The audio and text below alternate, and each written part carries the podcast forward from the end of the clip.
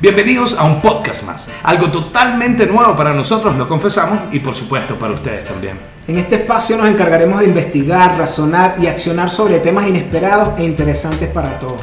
¿Y cómo no arrancar nuestro primer programa con algo tan importante como lo que está ocurriendo en torno a la vida y muerte de Cancerbero? Nuestro primer capítulo lo dedicamos exclusivamente a conversar acerca de Cancerbero en un 360 donde vamos a desarrollar a plenitud información importante en torno a él, como su vida, obra y la situación actual de la herencia de su legado. Empecemos con una pequeña biografía. Cancerbero nace el 11 de marzo de 1988.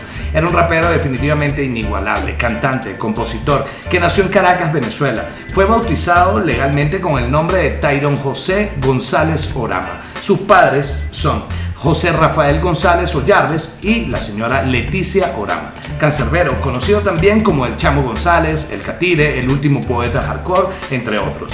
Quien para nosotros adicionalmente es y será la voz y el lápiz más potente del rap en español. Sí, señor, se dice que cuando Cancerbero tenía cuatro años, sus padres se mudaron a Palo Negro, estado Aragua.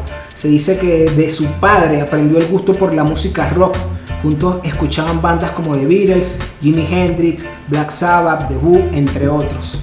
Para el año 1997, Cancerbero tuvo que afrontar la muerte de su madre y quedó bajo el cuidado de su padre. Su padre murió cuando él tan solo tenía 9 años de edad y luego, 5 años más tarde, a sus 14 años de edad, sufrió otra pérdida que determinaría su vida. Su medio hermano mayor por parte de su padre resultó muerto, víctima de la violencia.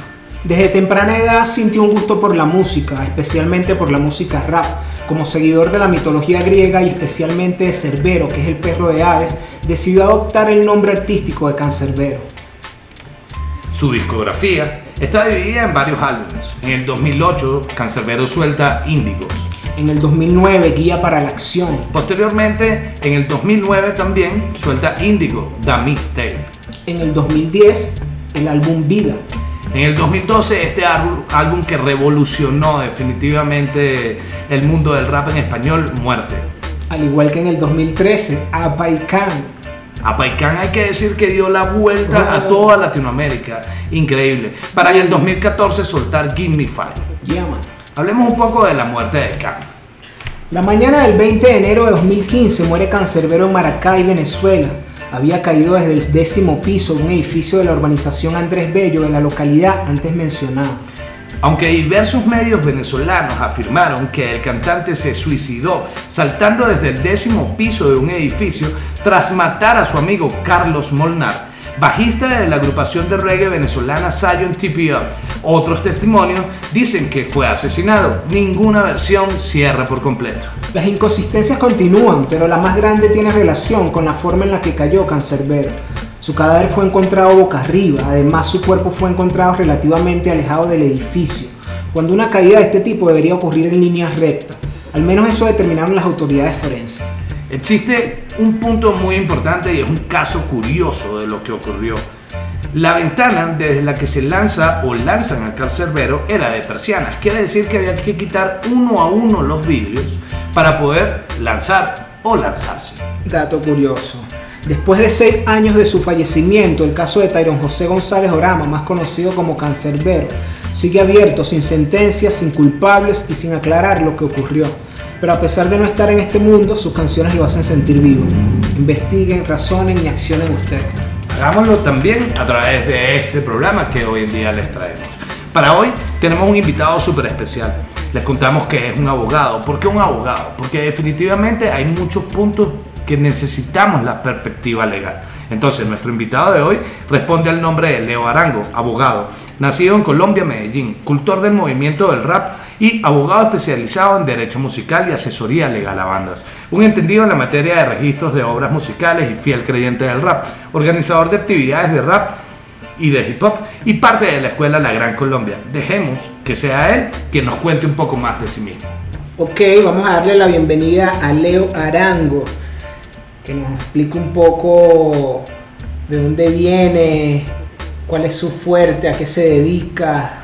Yo creo que es importante decir en orden que soy hip hopper, rapero, uh. eh, gestor cultural, abogado especialista en estudios políticos y actualmente aspirante a Magister en propiedad intelectual y derechos de autor. Y digo que es importante porque no es lo mismo cuando un abogado es primero abogado y después Mm. llega al mundo del arte, sino que se trata de alguien que primero ha estado en el mundo del arte y Sí, después... Casi siempre es al contrario, ¿no? Ajá, exactamente. Yo creo que es un punto importantísimo el conversar con Apache, que eres un invitado idóneo, por ese tema de que mucha gente le gusta el rap, pero no todo el mundo puede ser en sí, no todo el mundo puede ser beatmaker, pero no importa a qué nos dediquemos, siempre vamos a poder sumarle a la cultura que amamos, en este caso Sí. que es el rap y el hip hop. Esa fue mi decisión, bro. Hace mucho tiempo yo tomé la decisión cuando empecé con el tema de gestión cultural, porque entendí eso, que todos queríamos estar sobre la tarima, debajo de las luces, y que lo que le faltaba particularmente a nuestro género, a nuestra cultura, era quien se preocupara por las cosas organizativas. Había un momento en el que los eventos nunca eran de calidad, en el que los sonidos nunca estaban bien, en el que a los artistas nunca les pagaban bien, y yo hice esa reflexión desde hace muchos años y dije, bueno, yo voy a aportar desde otra posición. Igual pues por ahí sigo rapeando y grabo mis canciones, vainas con mis amigos, pero entendí que mi posición estaba en otro lugar. Y justamente yo creo que eso es lo que hace que seas el indicado para traerte el día de hoy, porque desde la escena pues nos vas a poder conversar al respecto. Entrando en materia, David. Bueno, vamos a desarrollar el caso que traemos hoy, que es en base a lo que es el catálogo musical de Cancerbero. Vamos a entrar en materia y hacerte unas cuantas preguntitas para que nos saques de duda y esa incertidumbre también y la gente también pueda verlo de una perspectiva legal también. Eso. Además creemos que son demasiadas las preguntas que nosotros podemos formular ahorita y estamos abriendo una línea directa a través del Instagram de un podcast más oficial para que por DM la gente nos pueda mandar todas esas preguntas que tienen, Proponer este, temas hipótesis, proponer temas, tocar. fantástico. Sí. Entonces pues arrancamos. ¿Cuál es tu cercanía con el rap venezolano? Porque sabemos que tuviste tu cercanía en algún momento. Bueno, cuando pues me disculpo de antemano si, si ofendo a alguien, no es mi intención, pero como colombiano, desde una perspectiva siendo ajeno, eh, nosotros solemos decir cuando el chavismo era bonito. Ok. ¿Cierto? Cuando aquí el presidente era amigo de Chávez, cuando tenían petróleo, cuando tenían plata, eh, surgieron unas vainas que se llamaban eh, la campaña admirable y eran unos recorridos en el que llevaban a los universitarios de Colombia a conocer el proceso venezolano. Entonces yo fui eh, y estando allá nos juntamos con la gente que después fundaría la CEPATU. En ese momento eh, El Tunal Fuerte, ¿no era eso? llegamos a Tunal Fuerte, estuvimos en la séptima cumbre mundial de hip hop. Ah, Apolonia También siempre estuvimos en una de las cumbres también. Con Apolonia, con el Máster. eh, me Máster. tocó Máster. ver cantar en vivo a Ardilla, que es un asunto Increíble. que jamás, tiempo, ¿no? sí, jamás voy a olvidar. Eso también es un buen caso a desarrollar Sí, a futuro. Jamás voy a olvidar ver a ese man en tarima, qué cosa tan impresionante. Como un gona ahorita. Parce, sí, Sí, total. Pero con mucha calle. Sí. Sí, o sea, un gol más malandro, ¿cierto? El gol es más sabrosura, el gol es más... eh, bueno, entonces ese fue como el primer momento, hicimos alianzas, yo tenía escuelas de hip hop con el Mocho de Laberinto aquí en Medellín, entonces en algún momento nos llevaron para que los asesoráramos cuando iban a fundar la CEPATU, y ya después de eso, cuando me metí como en el mundo de los negocios, en, de los eventos, eh, traje a diferentes artistas venezolanos, particularmente con Gona, desarrollé una muy buena relación, es un- alguien a quien quiero muchísimo. eh, y después trabajamos con Apache, Claro que sí. todavía por acá seguimos de vez en cuando conspirando. Ok, ¿Y qué sientes que desde tus estudios académicos, lo que has estudiado, has aportado a la cultura?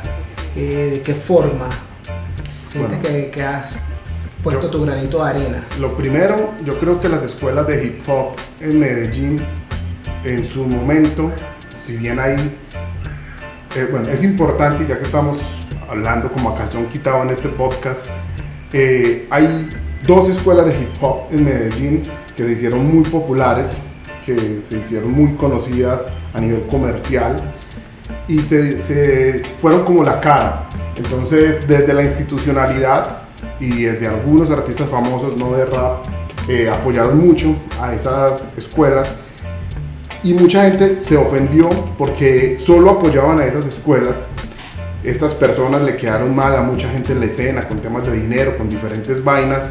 De la gente como que relacionó a todas las escuelas con ese rollo. Pero detrás de esas escuelas, que eran solamente dos en dos barrios, eh, todo Medellín tenía escuelas de hip hop.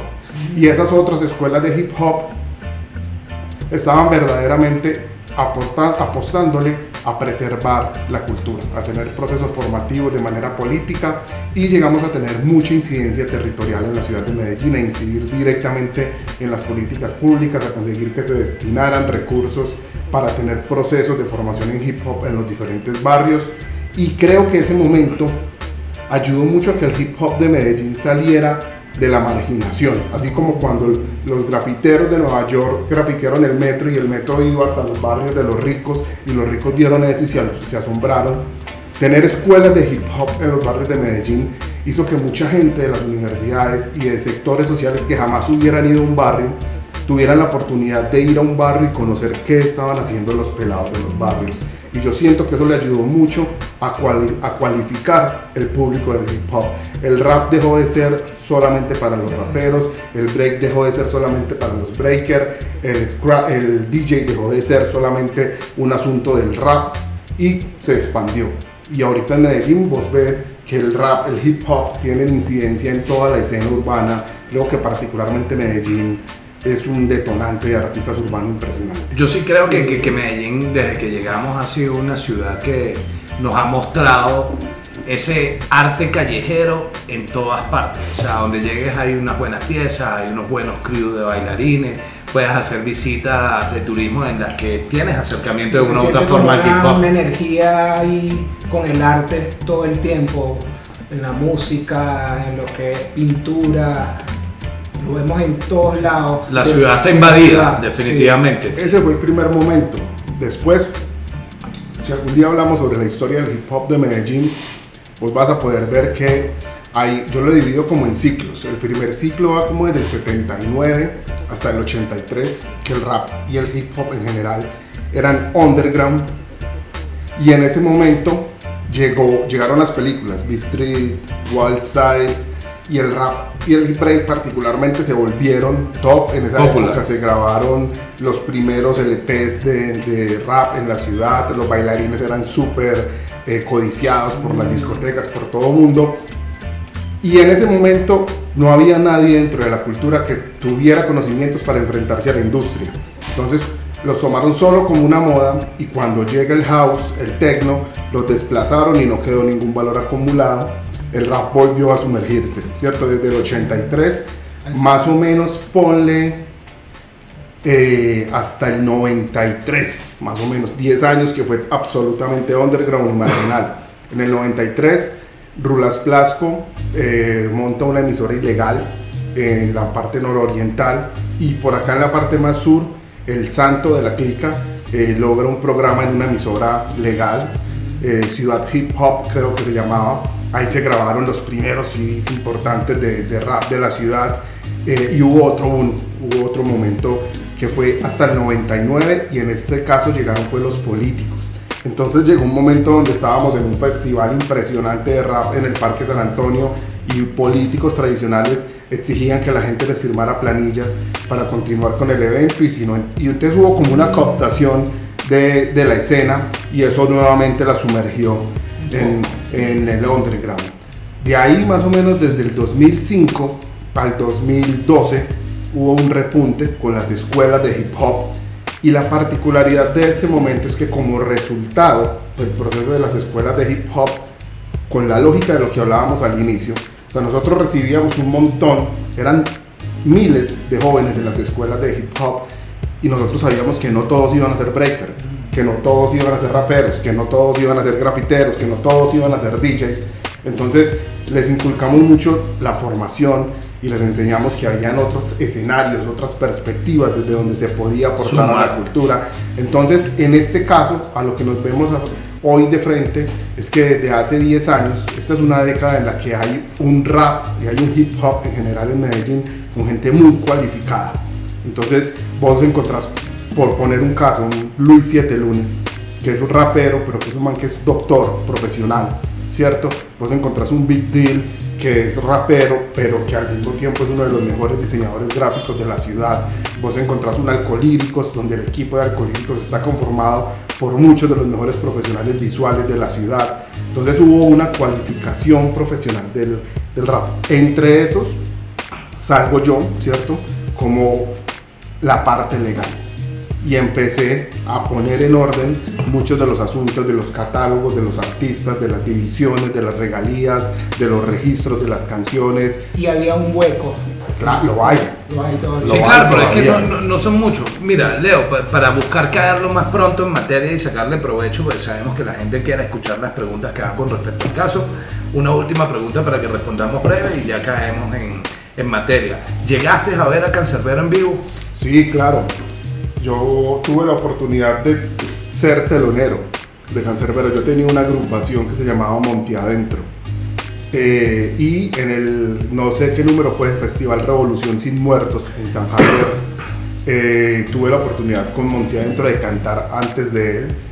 Particularmente ese festival ese año tenía muy pocos recursos y a mí me tocó sacar a Cancerbero después de que se presentó porque el público se vino, él estaba con Will Martínez, la gente se vino como enloquecida hacia los camerinos, pues Will estaba algo preocupado, eh, no había como una logística organizada, entonces a mí me tocó, Cancerbero estaba sumamente emocionado.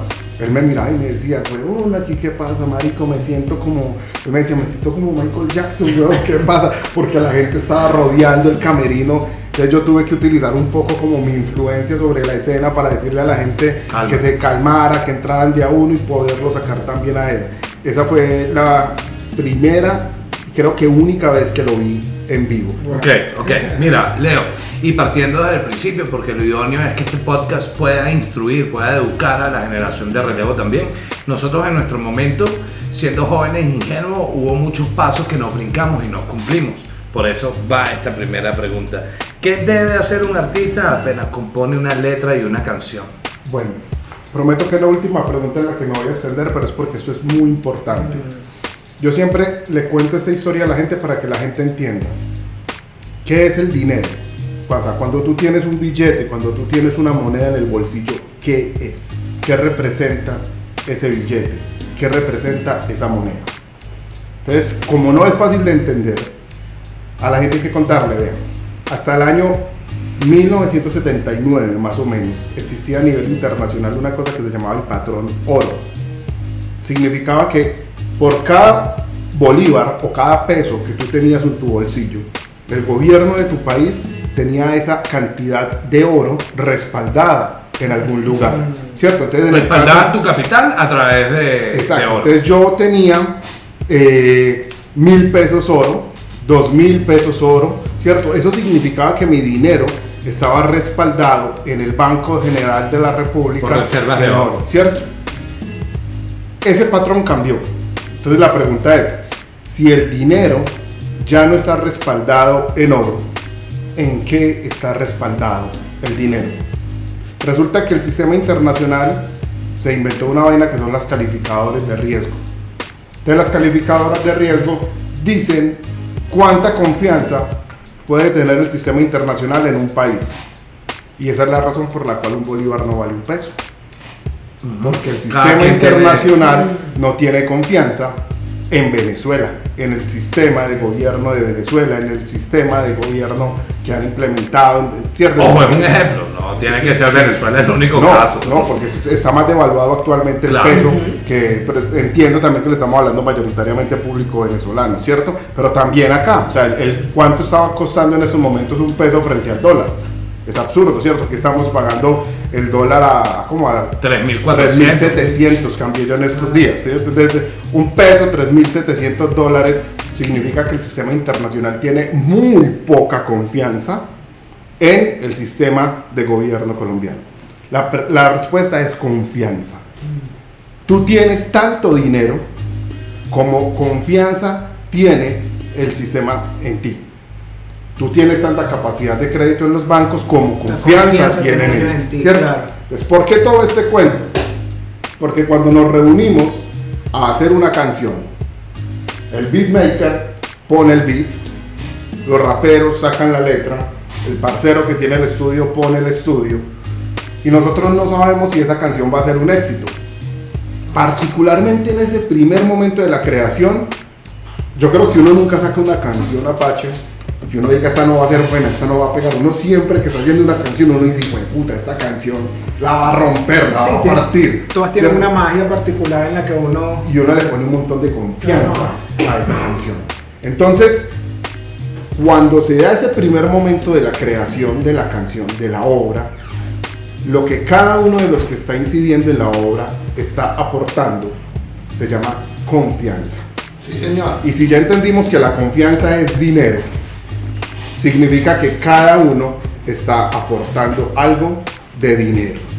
¿Cierto? Y como en todo, cuando tú aportas algo de dinero, lo mejor que podemos hacer es que las cosas queden por escrito. Y que se diga cuánto aportó cada Son uno de los primeros errores que cometemos nosotros los artistas. Entonces, lo primero que uno hace es un split. ¿Cierto? fucking split. Fucking split. Pero que, que nunca lo hicimos porque éramos ratas, éramos ¿Qué es un split para las personas que no lo saben? Split traduce división, ¿cierto? Entonces el split es un contrato privado, es un acuerdo privado que no requiere ningún tipo de autenticación, sino que es un asunto en el que tú, El que las partes, en el que las partes dicen cuánto le corresponde a cada uno según su esfuerzo, según su aporte, ¿cierto? Su. Según su, su aporte, su participación. Y es muy importante acá, ahí me voy a saltar un poco a otra de las preguntas, pero es el momento para que lo digamos. Tenemos que diferenciar entre la obra y el fonograma. Es decir, un fonograma no es una obra.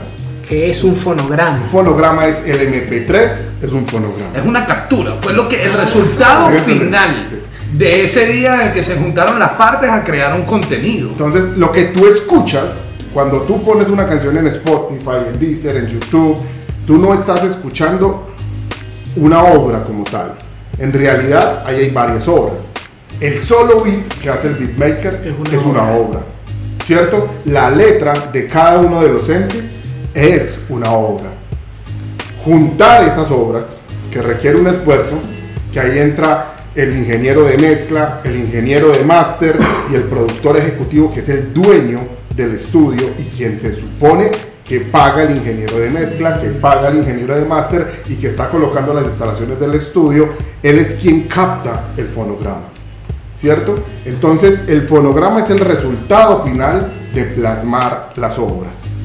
Pero entonces tú puedes, a mí, un ejemplo concreto, a mí han ido pelados a decirme, es que las canciones que están en, Spotify de tal artista son mías.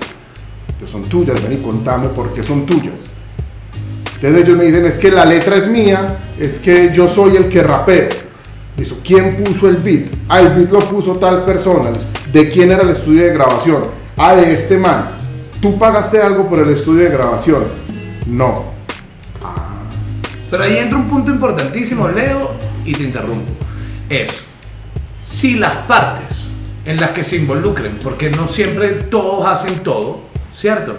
Toman la decisión de manera verbal de llegar a un acuerdo en que la repartición será a partes iguales, eso tiene Peso. peso legal. Sí, claro, lo que pasa es que las palabras se las lleva el viento. Por eso es la importancia de dejar De el documento. Pero en casos como el que tratamos el día de hoy, que ya lo vamos a desarrollar un poco más, este, no hubo tiempo de hacer eso en vida No, y de no- Tyron, pero, pero- lo importante es que las tres partes restantes, en el caso del disco Up and Can, lo hagan y lo ejecuten de la Sí, manera claro, lo que correcta. pasa es que no, y no es un asunto de ustedes, no. Miren, la industria y la ley está diseñada para como se hacía la música antes, ¿cierto? O sea, ahora cualquiera de nosotros puede tener un estudio de grabación en su casa. O sea, los home studio son un asunto de hace 10 años para acá, Sí. mu- mucho 15 años, ¿cierto? Pero 15 años atrás, tener un estudio de grabación es, era una imposible. ¿sí me entendés? Entonces, la, la ley está hecha de manera tal, la ley, digamos, en el espíritu de la norma, ellos asumen que el dueño del estudio de grabación Es el dueño del fonograma. era que normalmente eran las disqueras, ¿cierto? Es el dueño del fonograma, porque la forma tradicional de negociación era que el dueño del estudio de grabación llamaba a los músicos para que hicieran la melodía, llamaba a los intérpretes para que interpretaran una obra que normalmente la letra se la había comprado a alguien más también y él era el que estaba asumiendo todos esos riesgos y por eso la ley dice el dueño del fonograma es esta persona porque presume que le pagó a los músicos por la interpretación y le pagó a los cantantes por la interpretación. Eso, es lo que estaba mal. no, ese era el modelo. ¿Qué era lo que En ese momento estaba O bien. sea, ¿Qué pasa con los raperos, con, con nuestras leyendas? ¿Qué es lo que pasa con ellos? Nuestras leyendas, las disqueras, eh, yo soy la disquera, estamos en los 90. Yo llego y te digo, Cuchey, eh, vamos a sacar un disco tuyo. Entonces, el pago tuyo por sacar ese disco es que durante el año de grabación yo te voy a poner un sueldo de tanto mensual para que tú vivas, estés tranquilo, para que te veas bien, te hagas fotos, salgas en el streaming, para que la gente te vea bien. Yo te voy a poner ese sueldo. Después de que tengamos el disco grabado, yo voy a pagar en las emisoras para que suene y yo te voy a llevar a girar por tales y tales partes. ¿Cierto? Entonces, el artista ya tenía un pago por su obra, pero el artista no era al final del día el dueño de esas obras. obras. ¿Cierto? Entonces el artista vivía, o sea, para los le que- un- como un advance para que él Exactamente. resolviera, pero ¿Qué pasó con la Fania? ¿Qué pasó con la pelea de Rubén Blades y Willy Colón por los Masters? Es lo mismo. ¿Qué le dio ventaja a muchos artistas? Esto es importante también que la gente lo sepa. Cuando los artistas firmaban eso en los 90s y hasta principios de los 2000, no existía la distribución de música por internet. Entonces la pelea se ha logrado ganar cuando los artistas dicen, hey, un momento, es que cuando yo cedí esos derechos, yo no los cedí pensando o sabiendo que iba a llegar la modalidad de explotarla en todo el mundo por internet. Streaming, ¿Cierto? todo Entonces, muchos jueces, es el caso de Colombia, muchos jueces han dicho, sí señores, efectivamente, los artistas no pueden vender usos futuros de sus obras. Y con, con todo eso que han ocurrido este tipo de situaciones, no se ha hecho nada con respecto a la ley, se mantiene la ley antigua. No, en Colombia no.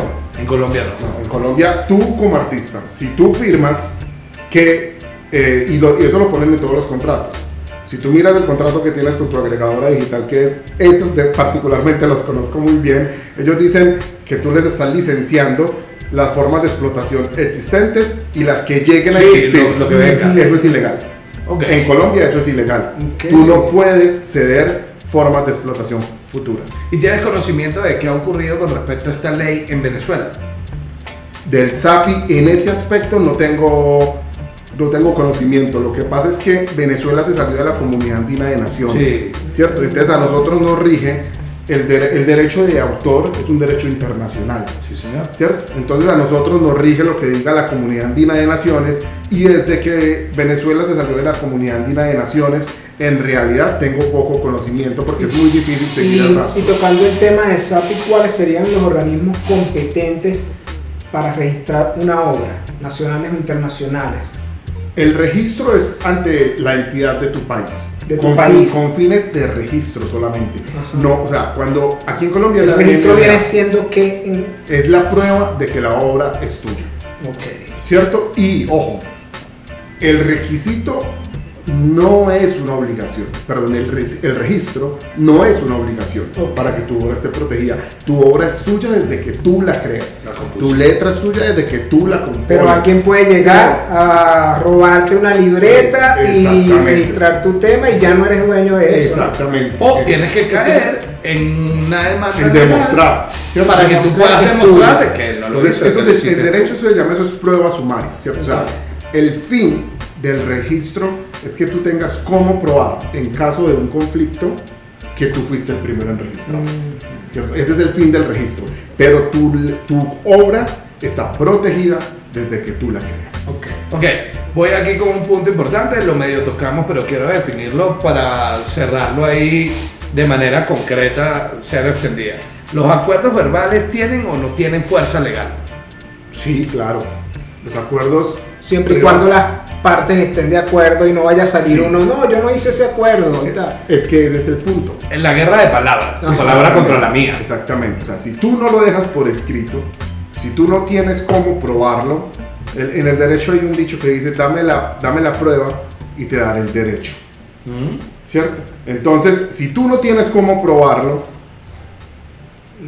tienes que entrar a un juicio. Y en el juicio tendrás que llamar testigos, tendrás Sí. que mostrar... Buscar chats. elementos de prueba y todo esto. Entonces, la, la primera recomendación aquí, en consenso, es Hagan el split. Chicos, El por split. muy panas que sean, por muy amigos, por muy parceros que sean, El puto split. que todo quede por escrito de manera de que nos permita asegurar que hay un acuerdo y que todas las partes están consonas Sí, con sí. eso, pues, firmar eso.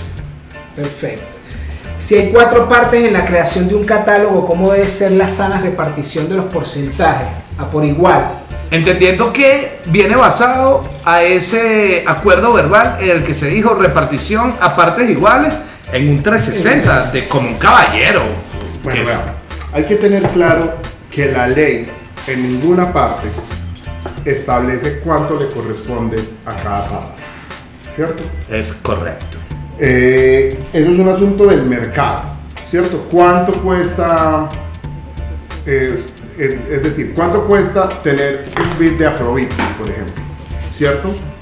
Y de acuerdo con eso, o sea, si, si el pana no está cobrando, eh, él está aportando el beat y no lo está cobrando, entonces la forma sana es, bueno, ¿cuánto cuesta un beat de Afrobeat? ¿Cuánto cuesta una letra de Apache? ¿Cuánto cuesta eh, usar el estudio de grabación? Y de acuerdo con eso, hagamos la repartición. Es decir, volvemos a lo mismo. ¿Cuánta confianza está colocando cada uno en el fonograma? Pero hay modelos de negociación, ¿verdad, Leo? En los que una de las partes puede decir, yo quiero tanto en metálico y quiero tanto en porcentaje de Total fonograma. absolutamente. Cuando un beatmaker, y eso es importante para los venezolanos que son unos putas haciendo, unas putas, unos putas aquí es algo bueno, ¿no? Para que no crean que es algo malo, son muy buenos haciendo beats. Un beatmaker puede decir, yo te vendo, voy a decir cualquier cosa, yo te vendo un beat en mil dólares, pero me quedo con el 30% del fonograma. O te lo vendo en 3 mil dólares y no me quedo con nada del fonograma. Exacto, está quien necesita plata y quien cree en el proyecto y cree que a futuro, futuro, puede ganar mucho más. Ojo, pero hay una cosa que también es muy importante que, que dejemos claras ahí. Los únicos derechos no son los del fonograma. Lo que pasa es que Por hoy nos estamos enfocando en los fonogramas porque existe el internet. No, y porque hay una disputa que, en la que el fon- fonograma es el que genera el metálico y a por el metálico va por todo no, el mundo. No solamente, ojo, ¿qué pasó hace unos años? Hace unos años, las entidades de derechos de autor le dijeron a YouTube, le dijeron a Deezer, le dijeron a Spotify, a todas estas tiendas les dijeron, hey, ustedes son las nuevas emisoras. Ah, ¿cómo así? Sí. Tienen que pagar Ustedes impuestos. tienen que pagar comunicación pública. Entonces resulta que también hay un dinero de los artistas que se recauda. que se recaude en las sociedades de gestión. Normalmente nosotros no nos preocupamos por las sociedades de gestión porque teníamos en la cabeza que sociedades de gestión es para lo que sonaba en la radio, para lo que sonaba en las discotecas y para lo que sonaba en televisión. Y como nuestro género no ha sonado mucho en esos escenarios, entonces eh, no nos preocupábamos por esos recaudos. Pero resulta que con esta nueva lógica en la que se asimila a las plataformas de streaming con emisoras, hay un dinero que también está llegando a las sociedades de gestión. O sea, aparte de lo que nos Aparte de lo que recolectas con tu distribuidora, adicionalmente estas- estos, estos organismos están en el deber de capturar cierto pago adicional. Exacto. Como el publishing, ¿te refieres? No, el publishing es otra cosa. No, es como derecho a autor, es, es- es como lo que se te pagaba cada vez que sonabas en una radio. Ya. O sea, mira, tú me tienes que pagar porque mi obra está siendo expuesta claro. por tu canal de radio. Ah. Ok, hay un punto aquí importante. Uno nunca se imagina que un artista muere a temprana edad. Esto ocurrió lamentablemente en el caso de Tyron, ¿cierto? Entonces, legalmente cómo se maneja y por favor apóyanos en darnos absolutamente todas las visiones. O sea, nadie quiere que nadie fallezca definitivamente, pero una vez ocurre, ¿cuál es el deber ser al actuar? Pues, en el caso de Venezuela tenemos Ardilla, tenemos a Cancerbero, sé que hay otro par de raperos más, ahorita lamentablemente no recuerdo el nombre, que han fallecido. Entonces, ¿qué se debe hacer de ahí en adelante? Una vez fallecido el Ocurrió el hecho, lamentablemente falleció un artista. ¿Cómo se maneja? Es que la respuesta vuelve a ser el punto split. ¿Cierto? Porque es que, bueno, aclaremos esto. Estamos en dos mundos, por eso el- el- esto, esto es un escenario tan complicado. Tenemos derechos de autor y tenemos derechos conexos. Sí. Los derechos de autor son los derechos de quien hizo la letra de la canción o de quien hizo la música, ¿cierto? Esos son los derechos de autor. Los derechos conexos son los derechos de quien interpretó la canción, porque es que en nuestro género, en Latinoamérica, en Estados Unidos no, en nuestro género, normalmente quien interpreta es quien escribe, Sí, señor. ¿cierto? Pero en Estados Unidos los raperos compran letras todos los días. En el reggaetón, por ejemplo, las letras se compran. Y quien interpreta la música normalmente tampoco es quien la escribió. O sea, hay unos músicos que escriben la música y hay unos músicos que interpretan la música, ¿cierto? Es derecho de autor, como su nombre lo indica, del autor. Quien escribió la letra, quien escribió la música, ¿cierto? Pero hay otros derechos que son los derechos conexos. ¿Y por qué se llaman conexos? Se llaman conexos porque no son de la obra primaria, sino que obedecen al uso que se le da a la obra. Entonces son los de intérprete y los de los productores fonográficos. ¿Cierto? O dueños del máster. Exactamente. Entonces, los derechos de autor tienen dos características. Los morales, el decir que tú escribiste Iba para allá. esa canción, que tú escribiste esa letra o que tú compusiste esa música en nuestro derecho, que es derecho de tradición europea, no se pueden vender los derechos morales. Es decir, tú no puedes vender una letra de una canción y que otra persona vaya y diga que la compuso. Tú puedes dar licencia, puedes dar permiso No, de hacer un tributo, un incluso ceder, no, incluso tú puedes ceder, o sea, yo puedo dedicarme a escribir letras de canciones, pero siempre tendrán que decir que yo escribí esa letra. Exacto. En nuestro derecho, en el derecho Eso moral. esos son derechos morales. En el derecho anglosajón sí se puede vender la autoría moral. Ah, imagínate. ¿Cierto? Que por eso cuando vayan a firmar un contrato con organizaciones norteamericanas es importante que miren si es derecho de autor o es copyright. Aquí es derecho de autor, allá es copyright. Ok, Leo, mira. eh, eh, Pero eso- espera para que esto no quede Ok. suelto. espera. Entonces, los derechos de autor morales no se pueden vender, pero los derechos de autor patrimoniales, que son a un autor le tienen que pagar, así él no haya interpretado su música, cuando suene esa melodía en una emisora o en un escenario, a él le tienen que pagar. ¿Cierto? Cuando interpreten su letra, a él le tienen que pagar al autor. Ok. ¿Cierto? Si sobre esos derechos de autor no hay un contrato de cesión de derechos por escrito, esos derechos de autor los hereda la familia o la cónyuge. Ah, Directamente. directamente, Directamente. Entiéndase principalmente padres, secundariamente Padres, hermanos. familiares. Si tiene pareja, la pareja. La pareja también. Si si tiene hijos, los hijos. hijos. Pero si no tiene, los padres, Ah. los hermanos y el tercer nivel de consanguinidad.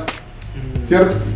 Ahora, los derechos del fonograma, del máster, se presume que son de quien los haya registrado. Ok, ok. Ya vamos a caer en ese punto que es un punto importantísimo. Nos dijiste legalmente qué hacer con respecto a la obra musical de un fallecido. Pero ¿qué hacer moralmente una vez se te muere un costilla? O sea, y más una muerte tan extraña como la de Cancerbero, donde no hay un caso cerrado misterio, como tal. Desde esa perspectiva legalmente, ¿qué se debe hacer? O sea, abrir un caso, hay una manera de recolectar firmas, este, uno debe ir a hacer la- el acta de función, en- entiendo que es uno de los principios base de lo que se hace. y una vez en base a eso, cómo manejarlo. Y más si ocurren cosas como las que ocurrieron en este caso específico del que conversamos hoy. Lo que pasa es que la primera respuesta que se me ocurre es que estamos entre raperos y entre raperos normalmente hay códigos, Hay código, ¿cierto? palabra, Exactamente. Honor. Eh, y son códigos muy similares a los de la mafia, ¿no? ¿sí? Y, y lo primero es, parce, que la familia del parcero esté bien. Este, Nah. esa es la prioridad. Sí, sí, cuando un pana muere, cuando un pana Sí. cae, parce, todo bien que su familia no le va a faltar nada, ¿sí o Es lo no? idóneo. Sí, eso, eso es un código, creo yo. la mafia, la familia primeramente, Sí, yo sí. un tema. Sí. Entonces, eh, es eso. Ahora, frente a qué se debe hacer si no hay documentos escritos. Como en el caso, perdón, del catálogo de Apaicán, que fue acuerdo verbal a cuatro partes, en este caso en particular, donde fallece una de las partes, que deben hacer las otras tres partes. Las otras tres partes lo que deben hacer es el puto split. Split. Claro.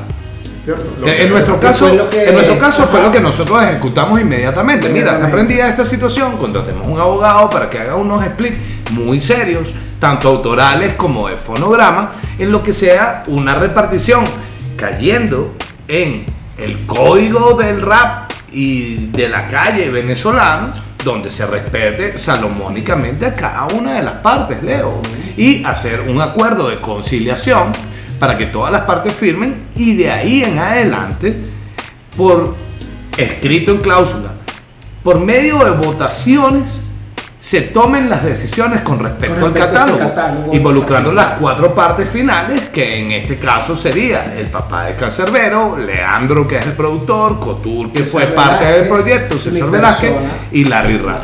Eso es lo correcto, ¿cierto? Sí, claro. Eso es lo correcto. Ahora, hay una sola cosa en la que, pero que no, o sea, no es que una cosa sea correcta y otra no, de mi uso. Yo siempre prefiero que haya un solo administrador fonográfico. ¿Ok? ¿Por qué? Porque después la administración del fonograma se convierte en un problema. Entonces, Porque pueden heredar todas las partes en algún momento. Exactamente, entonces independiente, este man tiene ocho hijos, se murió, entonces todos los hijos van a quedar con voz y voto. No, ustedes quedan recibiendo dinero, pero hay una sola parte que tiene la administración fonográfica. Pero que también se pudiese solventar poniendo una cláusula en caso de que ocurra algo con la mayor de las partes o la mayor cantidad de las partes. La parte que quede viva pues tendrá este, la toma de decisión final. Sí, claro. O en su defecto este, se conciliará de en adelante de otra manera. Sí, pues. claro, o sea, uno privadamente puede acordar todo aquello que no vaya en contra de la Por- ley. por- porque ir dentro de lo correcto, aquí es la base, dentro de la verdad, dentro de lo justo, Sí. de lo salomónico. Entonces, siendo un tema tan álgido, lo mejor por ahora es hacer la salvedad de que esto se dividió a partes iguales, pero en base al consejo que das, también hacer la salvedad de que no están expuestas las otras tres partes a fallecer y es una lástima que se pierda ese catálogo por herencias que no sepan manejar posteriormente que ocurra En ese caso, ¿yo qué haría? ¿Cuál sería mi consejo legal? Incluso es algo que hago con algunos artistas. Nómbreme a mí administrador fonográfico.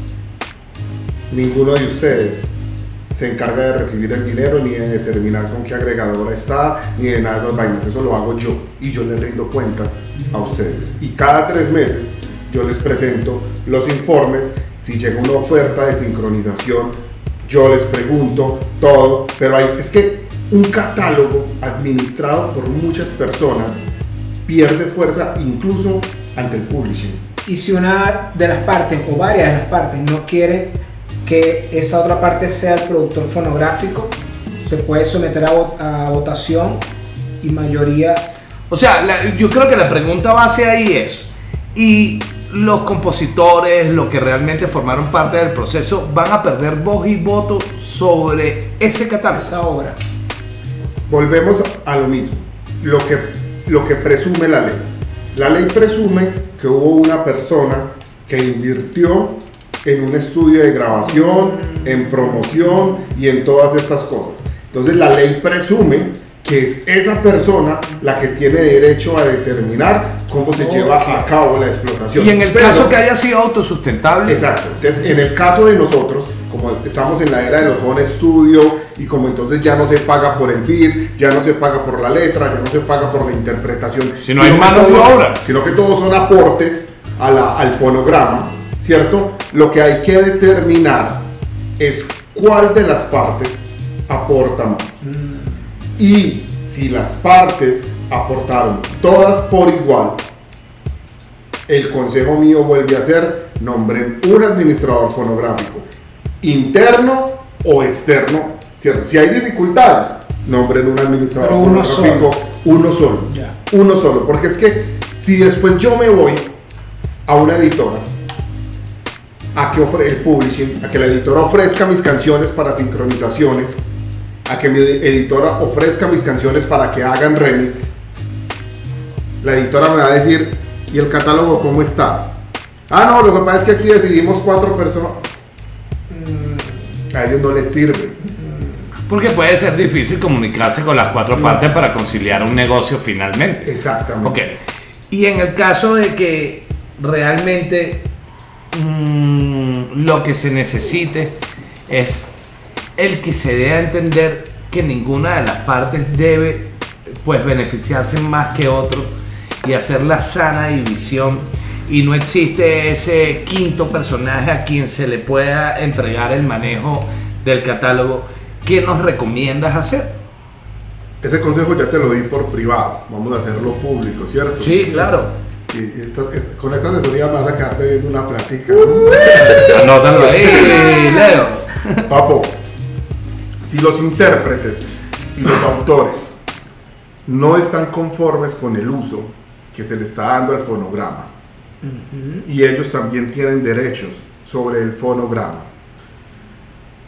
gracias a la era digital, que eso hubiera sido imposible cuando eran LP, CDs o cassettes, o cassettes, perdón, lo que pueden hacer es quitar la licencia que dieron para que su obra sea comunicada al público. Es decir, cuando el, el artista autoriza que su obra sea exhibida, que su obra sea exhibida, pero es que tengo un problema con la X que trato de corregir ahora, es que cuando Julián escuche esto se va a reír. El, el artista da, el artista siempre tiene la potestad de decir si su obra puede ser exhibida o no. Si Eso su cuando obra, habla de su obra, de sus letras en ese proyecto. Claro. en mi caso, Claro, entonces Yo tú puedo- puedes decir, mis obras no se siguen exhibiendo. Mis obras yo no quiero que estén más para la comunicación pública. y eso lo hago registrando Claro, Mi parte porque de- es que cuando tú registras APA, uno tiene que registrar la obra, uno tiene, perdón, la letra como obra literaria, la música como obra musical, y uno entrega las partituras y entrega las letras. Es la parte más engorrosa, pero que necesaria. hacerlo, es necesario. Y aparte registras el fonograma. O sea, tú tienes que registrar todo. Registras letra por un lado, registras música por otro lado y registras fonograma por otro lado. ¿Cierto? Entonces, en ese momento, así no lo hayan firmado, cuando tú permitís, cuando tú grabaste el fonograma, tú estás dando una autorización tácita para que tu obra sea puesta a exhibición del público. ¿Cierto? Vuelvo y digo, si fuera en la época de los CDs, o mejor dicho, si usted, ustedes sacaron CD de Apaican, ¿no? Claro, Yo recuerdo sí. el CD haberlo Sí, sí, tenido en mis manos.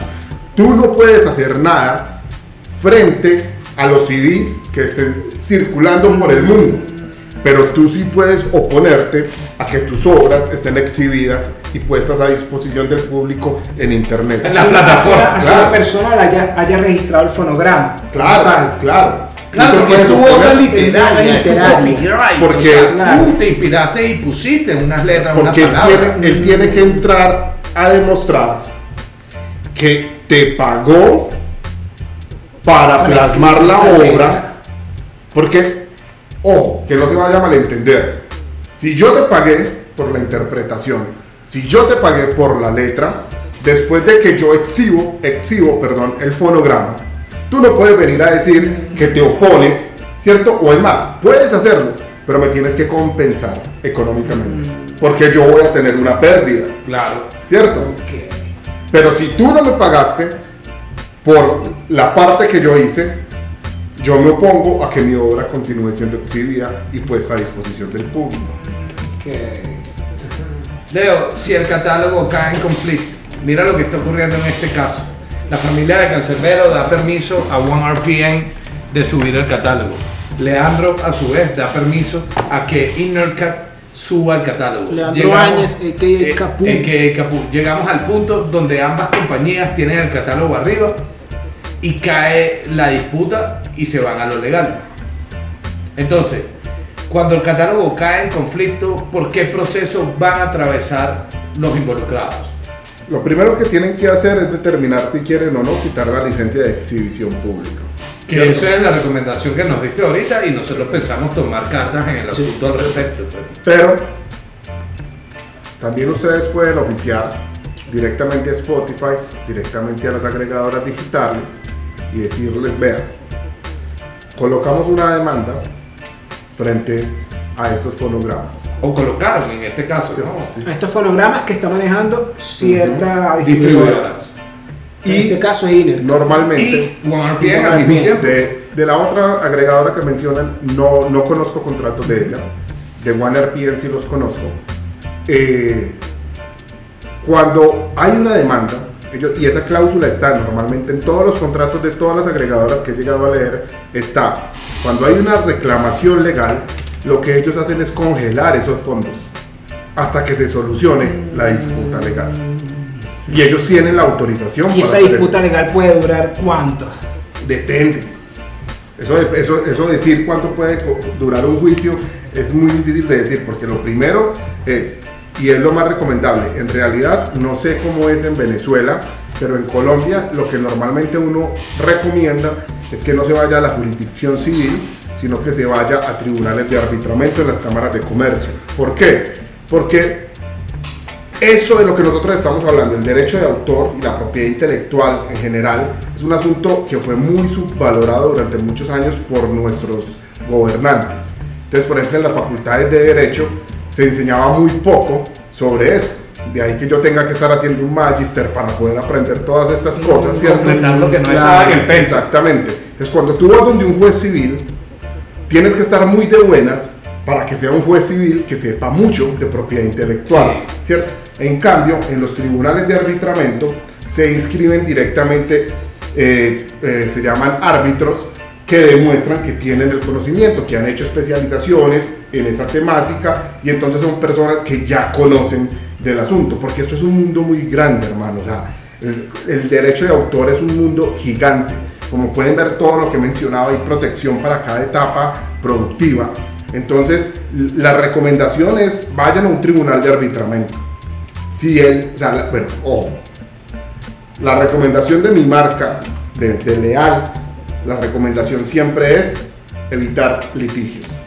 Sí, hay que tratar de conciliar. conciliar, Conciliar siempre y procede si una de las partes registra todo a su nombre Y la otra mal. parte no está de, De acuerdo, acuerdo, pues. O sea, ¿Cómo- quiere una sala de división. En este caso, es, Juicio. si registró en la SAPI, no, la SAPI no es un juzgado. La SAPI es una entidad que da fe de cosas. Tú tienes que objetar ante la SAPI y si la SAPI funciona igual que la Dirección Nacional de Derechos de Autor, que debería, entonces la SAPI llama a una audiencia de conciliación. O uno puede pedir que esa parte que registró actúe de buena fe Claro. y él mismo comunique a esa entidad el que hay una repartición nueva a partes iguales entre las personas que sean. Claro. Y ya se solventa ese problema. Eh, es una forma de ver una conciliación. Mira, nosotros no vemos las otras tres partes. No vemos que esté prudente que sea uno solo el dueño del, fonograma. Hay que ver cómo ellos evalúan tu consejo.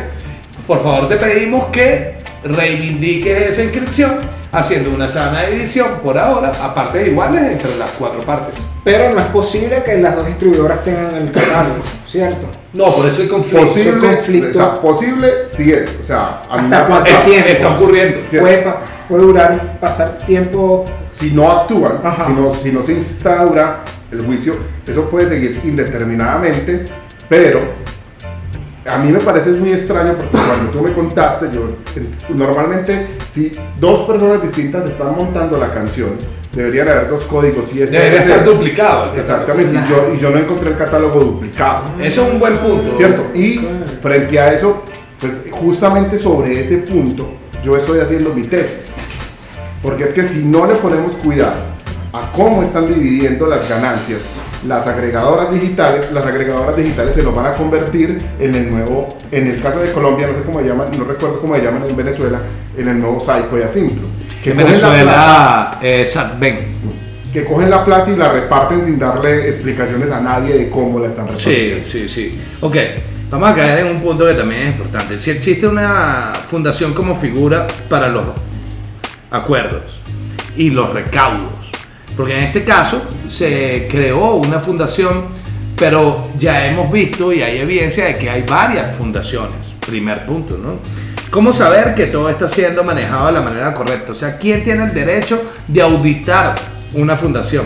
¿Y qué debe tener una fundación? ¿Cuáles realmente son los requerimientos para tener una fundación? Tú eres dueño de una fundación. corporación, pero son régimen especial ambas, entiendo la pregunta. O sea, la cuestión es que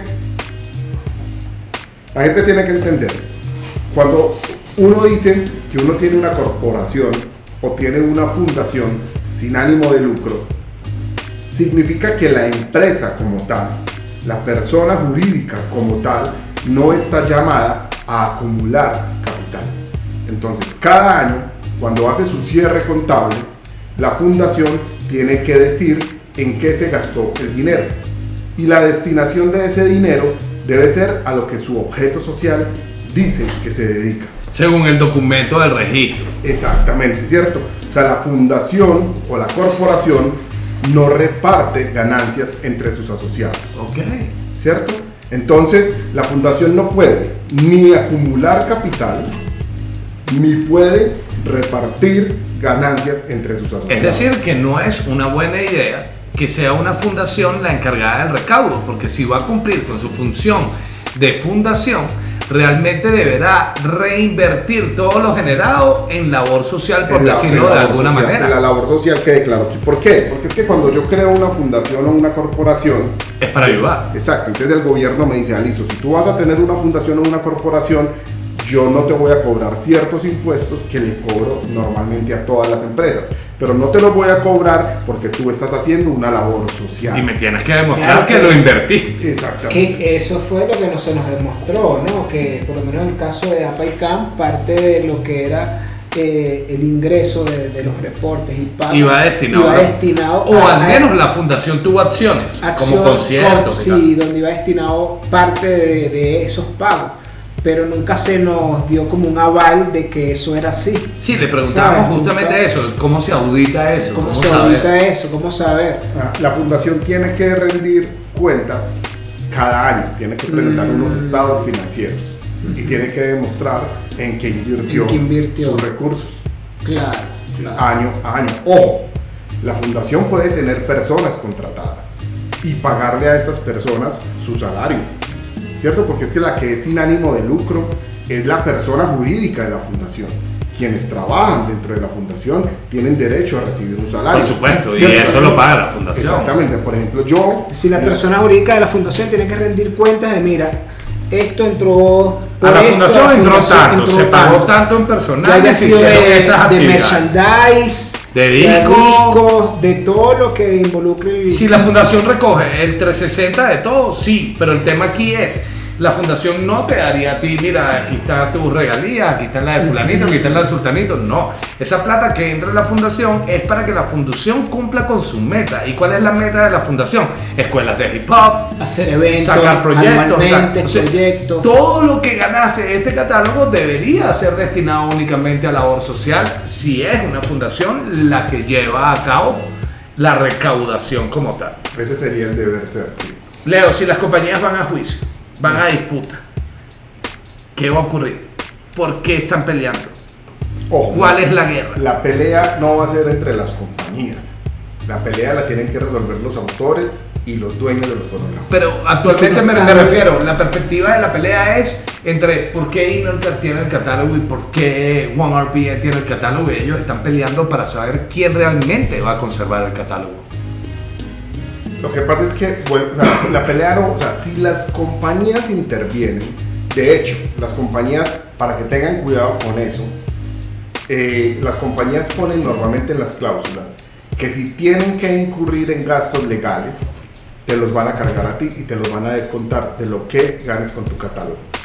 Porque realmente no es una pelea de ellos. Siempre la solución va a estar del lado de los que hicieron la obra. Sí, claro. La conciliación, además, siempre es la mejor Sí, claro, recomendación. es que- es que Mantenemos la- el discurso. Es que normalmente, a no ser que se hayan firmado periodos de exclusividad por adelantos, normalmente las agregadoras están obligadas a bajar el catálogo cuando tú les des la orden. Claro, porque tú eres el dueño, digamos, de eso. Y una vez fallecido el artista, ¿quién puede tomar la decisión sobre el catálogo? Vuelvo a lo mismo.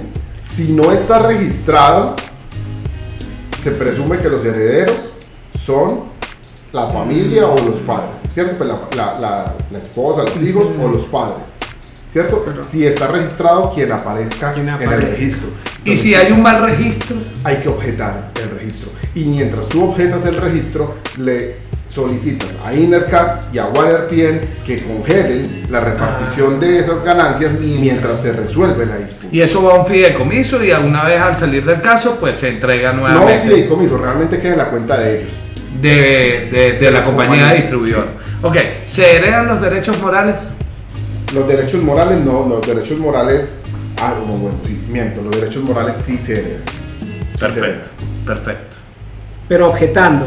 Sí, No, o sea, en principio, si no está registrado, como te digo, se presume que lo heredan, lo heredan quien normalmente, o sea, de la Los más que se hereda una casa. ¿Me entiendes? Tu esposa y tus hijos, o, tu- o tus padres y tus hermanos.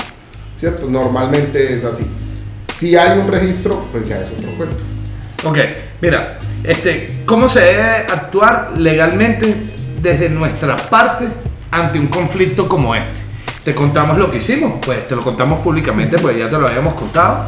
Este, conseguimos un abogado, mandamos a hacer unos splits, que fue lo que no hicimos, el mayor error y que todo el mundo lo sepa y de aquí en adelante no dejen de hacerlo. Firmen acuerdos, Split, hagan sí. splits, hay modelos de splits libres en internet, se pueden comunicar con colegas para que les den modelos de splits, pueden contratar a alguien para que lo haga y quede de la mejor manera. Pero, ¿cómo debemos actuar?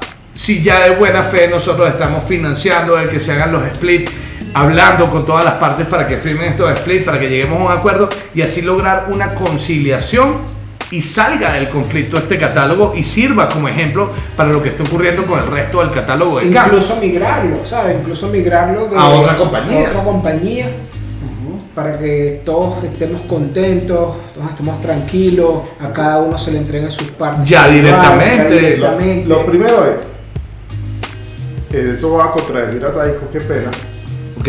paguen su abogado para que les haga su split. ¿Cierto? O sea, yo cuando, cuando yo miro los modelos de split que me mandan normalmente, que los descargan, que free, que eso, normalmente están mal hechos. ¿Cierto?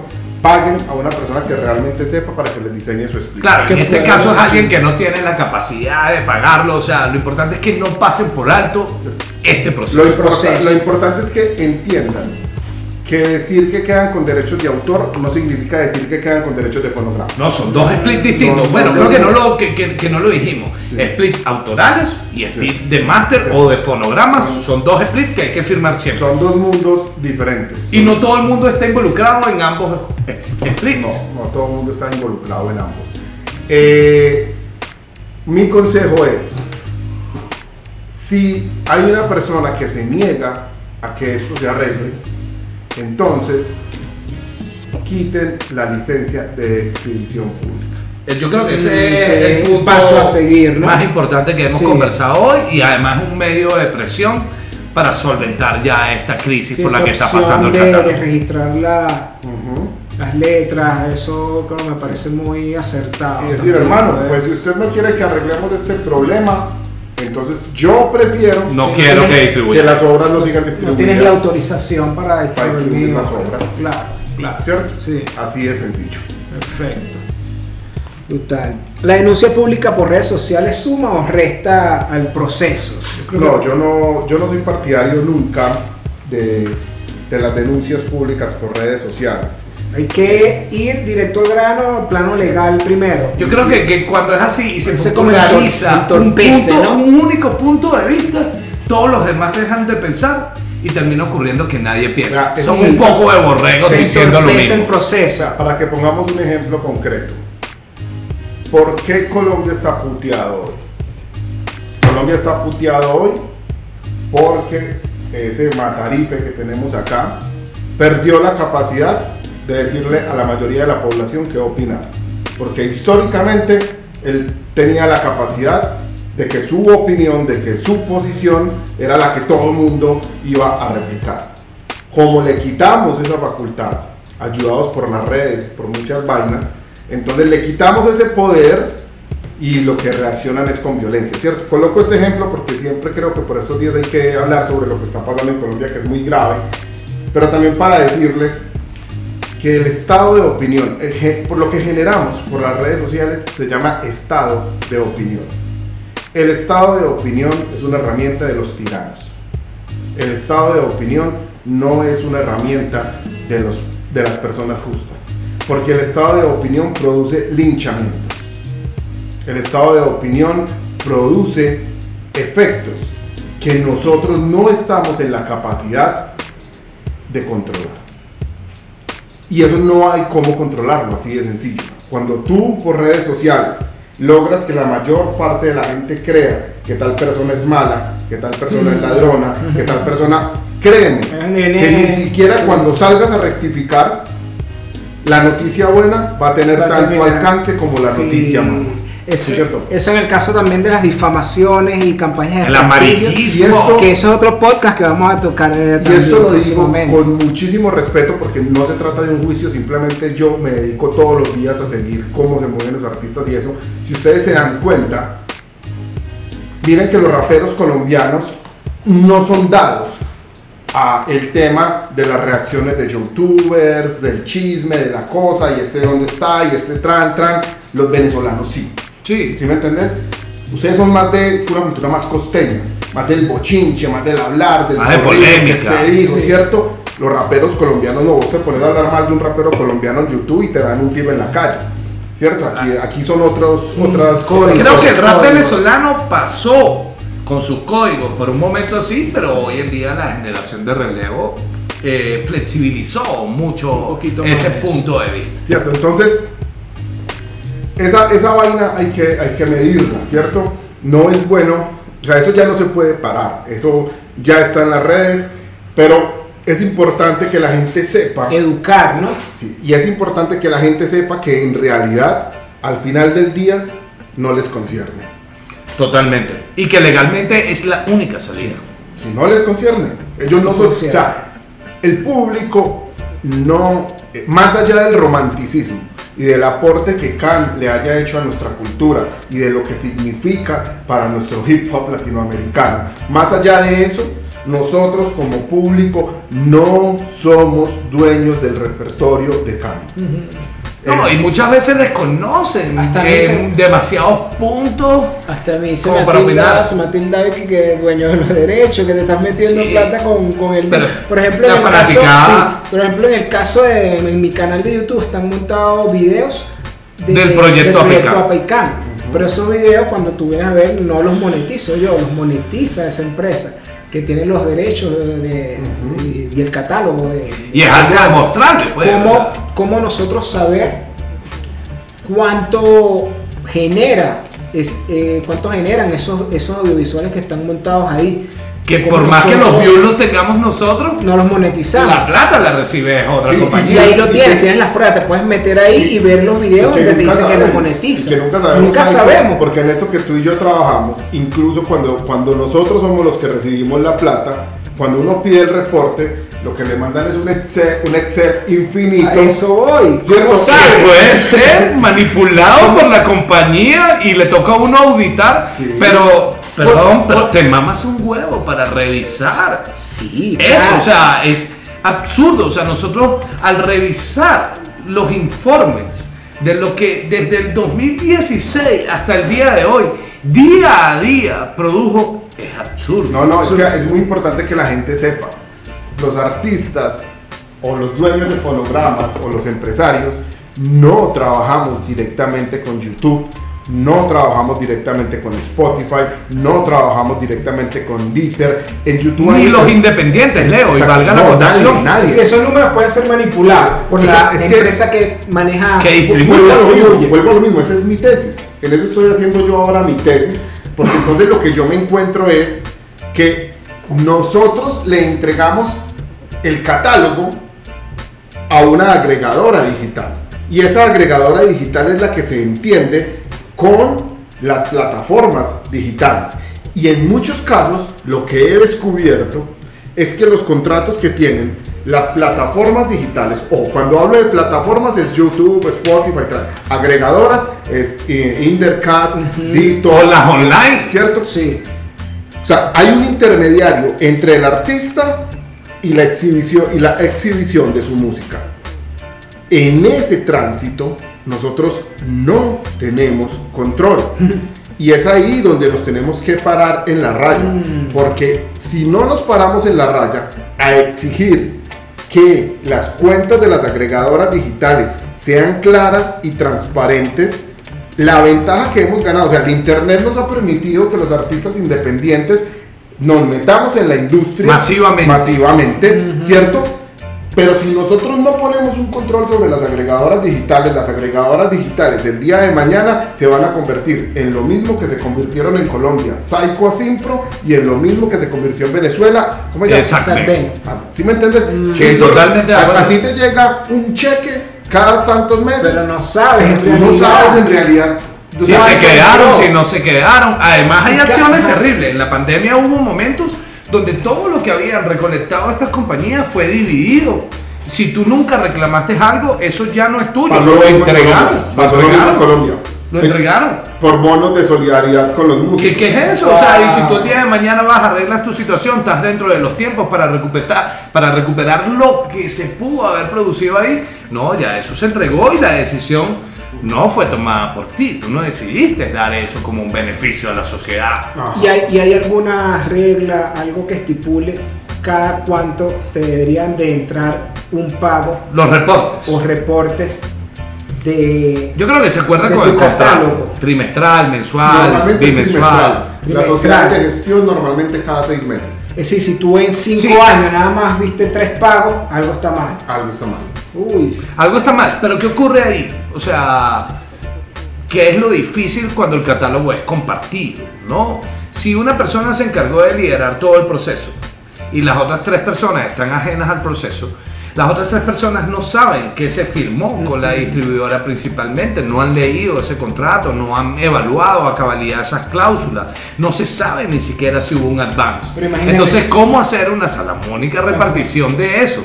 Si hubiese habido una comunicación abierta y en este caso se hubiese dado, que no sabemos de verdad si ocurrió o no, este, un advance, que es raro firmar sin un advance un catálogo tan importante, en ese momento habría que haber dividido cuánto correspondía a ese advance a cada uno de esos discos, según una estadística de cuánto habían generado esos discos hasta el momento, ¿verdad? Y saber cuánto se le tenían que entregar a esas personas involucradas. Pero eso es algo que no ocurrió. ocurrió. Si hay un administrador, si hay una compañía administradora en este caso, se pudiese decir que esa compañía va a tener ese capital y una vez viendo los informes va a ir cancelando a las partes. Hay distintas maneras de verlo, pero bueno, la realidad a fin de día es que pues es incierto para nosotros saber qué es lo que es. Le mandan a uno esos reportes. Que yo día- estoy seguro que lo hacen, a, la distribuidora lo hacen hasta para aburrirlo a uno. Ah, Sí, te vas a poner, que- da revisar el Dale, pues suerte. Y te vas a echar tres meses revisando eso. O sea, Eh, sí, por, por- por- por muchas herramientas que tenga Excel para simplificar el proceso. Además, es un proceso largo. Además, tú tienes que, ojo, normalmente no he visto un contrato de una agregadora digital que no sea así. Tú tienes que avisarles con 30 días de anticipación que quieres hacer una revisión del reporte. Una auditoría. Solamente puedes hacer el reporte dos veces al año. Wow. Y lo tienes que hacer donde ellos tienen sus libros contables. O sea, te debes trasladar a Chapultepec Cierto. a verte con ellos y posiblemente habrá gente que ni siquiera tiene visa. Más difícil no te la pueden No, poner. no, no, no. No, ¿y pero- sabes cuál es la cosa? Si los abogados aquí cobramos caro, No, y que cobran por hora y juegan, o sea, muy, muy- distinto, muy, muy distinto en Latinoamérica a Estados Unidos, en el norte por lo menos, ¿no? Que es donde aplica. Ellos saben que están cobrando por hora. Y ellos saben que mientras más tarden en solventar esto, pues más ganarán a final de día. Eso es una realidad. ¿cuántos que me van a pagar a mí por este podcast? Y los que vienen, oye, te Demorémonos, demorémonos. Te nos salva, ya eres el abogado de la, de, de la situación. Más claro imposible, mi gente. Yo, yo creo que, que- que es importante que digamos que un podcast más, o sea, estos programas que estamos haciendo, no quieren juzgar a nadie, absolutamente a nadie. Aquí estamos buscando que se haga lo correcto. Sí, que una se haga la iniciativa, verdad. un espacio educacional, podamos sí, educar a la gente, ¿sabes? Que sepa un poco más de lo que... De la industria. Sí, de la industria Porque todos estamos formando parte de la industria. Y todos hemos pasado por eso, hemos sido ingenuos en algún momento también. Hemos cometido errores y Errores. tenemos toda la Nos oportunidad de reivindicarnos. Nos hemos dejado robar, Sí, nos hemos dado cuenta de que había mucha plata. Vea, normalmente los festivales estatales, y eso es en Venezuela y acá, normalmente los festivales estatales, es decir, los que organizan las alcaldías, Gobernaciones. gobernaciones, normalmente son de música alternativa. Normalmente no traen a los artistas que suenan en las emisoras, porque Mm. normalmente son para promover la cultura de los barrios y eso. No son quien le llega al pueblo. Ellos, esos festivales, incluso tratándose de, de la, de, la, de la alcaldía o de la gobernación o de la presidencia, ellos pagan derechos de autor. Todos estos años que nos hemos presentado en los festivales del barrio, en los festivales... Han del recaudado. Se ha recaudado dinero de nosotros y no lo hemos reclamado. Oh, Increíble. Leo, tus redes sociales por si alguien desea contactarte, seguirte. yes, yes, yo. Leo Arango 808 en Instagram y Leo Arango en Facebook. Pronto, en un mes, mes y medio, Leal, abogado de artistas en todas las plataformas también. Usted lo dijo. Pero, Leo. agradecido, mi pana Leo, con tu participación. Esperamos contar contigo ahí en próximos capítulos. Y bueno, todo lo bueno. Alegría, bombo a él. Bueno, y para mi gente de Venezuela, que los quiero muchísimo, parce, que sueño con volver a esa tierra, ver esas catiras hermosas, esas mujeres bellas, escuchar a esos artistas increíbles, abrazar a mi hermano Gona y bueno, ya, ya esperar que ambos países volvamos a ser plenamente hermanos y a estar tranquilos, parceros. Mucha fuerza para todos y la buena para todos los rappers y para todos los hip hopers, lo que necesiten desde acá siempre. Bueno, perfecto. A todos los que se conectaron y escucharon este podcast, súper agradecidos por darnos la oportunidad en este capítulo. Este, esperamos que se sigan conectando a futuro. Eh, estaremos haciendo futuros encuentros a través de este podcast para debatir distintos temas que trataremos, que estamos seguros que son de su interés, al igual que son del nuestro, y que siempre nos van a dejar un mensaje educador positivo para que podamos avanzar de la mejor manera y cuidar siempre lo nuestro. Si te gustó este capítulo, recuerda que lo puedes compartir con toda la libertad del mundo, con quienes sepas que realmente lo van a disfrutar como nosotros. Agradecidos con todos los que se conectaron.